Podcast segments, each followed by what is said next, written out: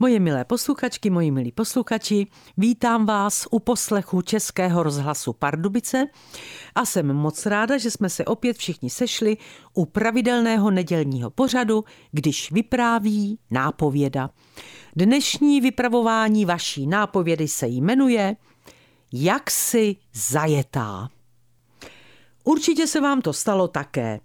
Po mnoha letech potkáte někoho, kdo vás sice nepozná, ale vaše paměť vám okamžitě odemkne trezor vzpomínek, zavřený víc jak 50 let. A díky takovému setkání vzniklo toto vypravování nápovědy. Tomu jistému pánovi, kterého jsem po 50 letech potkala v kolínských ulicích a on mě nepoznal, tomu jsem se v roce 1970 líbila a dokonce to se mnou myslel vážně – byl tehdy rostomile opatrný, což jsem chápala. Přece si nevezme někoho, kdo by ho zrujnoval. A tak jedna z jeho prvních seznamovacích otázek zněla Kolik toho sníš? A když už moje paměť odemkla trezor vzpomínek, nechala mě vzpomenout si po 50 letech ještě na jednu otázku, která byla nejpodivnější ze všech otázek, které mi položili muži, když mi bylo kolem 20 let. Muži, kteří o mě měli zájem. Ta nejpodivnější otázka zněla, jak si zajetá. Vůbec jsem tehdy nepochopila, jak to můj kamarád o 22 let starší myslí. Zajetá? Napadlo mě auto. Auto a řidičský průkaz. Neměla jsem jedno ani druhé a chtěla jsem mu odpovědět, že zajetá nejsem, i když jsem tušila, že o tohle zajetí mu asi nejde, což mi v zápětí potvrdil. Myslím sex. Jak si zajetá? V sexu. Představila jsem si několik svých sexuálních zkušeností, které si byly dost podobné a pokrčila jsem rameny. Normálně. Smutně přikývl.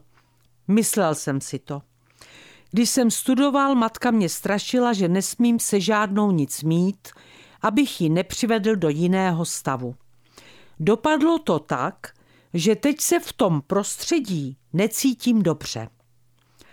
Rozhledla jsem se po svém bytě. Jeden pokoj, předsíň, můj byt po babičce, u které jsem byla hlášená a po její smrti přepsali na byťáku byt na mě. Co se mu na něm nelíbí? Mám to tady útulný a hlavně je to jenom moje. Vzdychl. Nemyslím tvůj byt.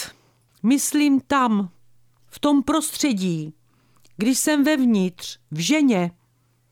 Podíval se na mě, co tomu říkám, ale já mlčela a čekala, co z něj ještě vyleze. Vzal to jako výzvu k činu a objal mě. Žena se dá přece uspokojit i jinak. Natlačil mě na starou skříň a začal mě líbat. Snažila jsem se dostat kousek od skříně, protože mě natlačil přímo na velký klíč, který se mi zarazil do zad – ale jeho to rozvášnilo, tlačil se na mě víc a víc, já se zase snažila dostat od skříně dál a dál a pak konečně přestal. Líbilo se ti to? Zeptal se mě a protože to vypadalo, že jemu se to líbilo dostatečně a další přiražení na klíč mi nehrozí, přikývla jsem, on se spokojeně usmál, něžně mě políbil a odešel. Otázky dalších mužů už nebyly tak divné. Například již zmíněná, kolik toho sníš, jíš hodně, šiješ si na sebe, to je výborné. A do divadla budu chodit zadarmo, to ušetřím.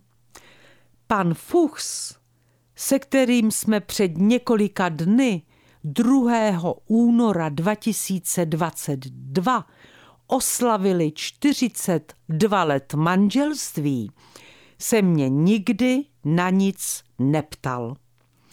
Možná se neptal proto, že jsme se znali od svých 18 let A i když jsme si žili své životy, pořád jsme o sobě všechno věděli a nakonec, když nám bylo 30, jsme se dokonce i vzali.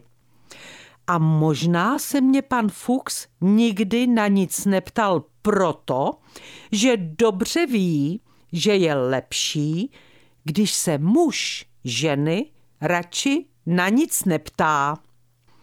A to je pro dnešek všechno. Přeju vám příjemný únor, kterého se brzy zbavíme, protože je krátký a opatrujte se, moji milí. Už teď se moc těším, až se spolu za týden zase uslyšíme. Vše dobré vám přeje vaše Irena Fuchsová. Tento pořad si můžete znovu poslechnout v našem audioarchivu na webu pardubice.rozhlas.cz.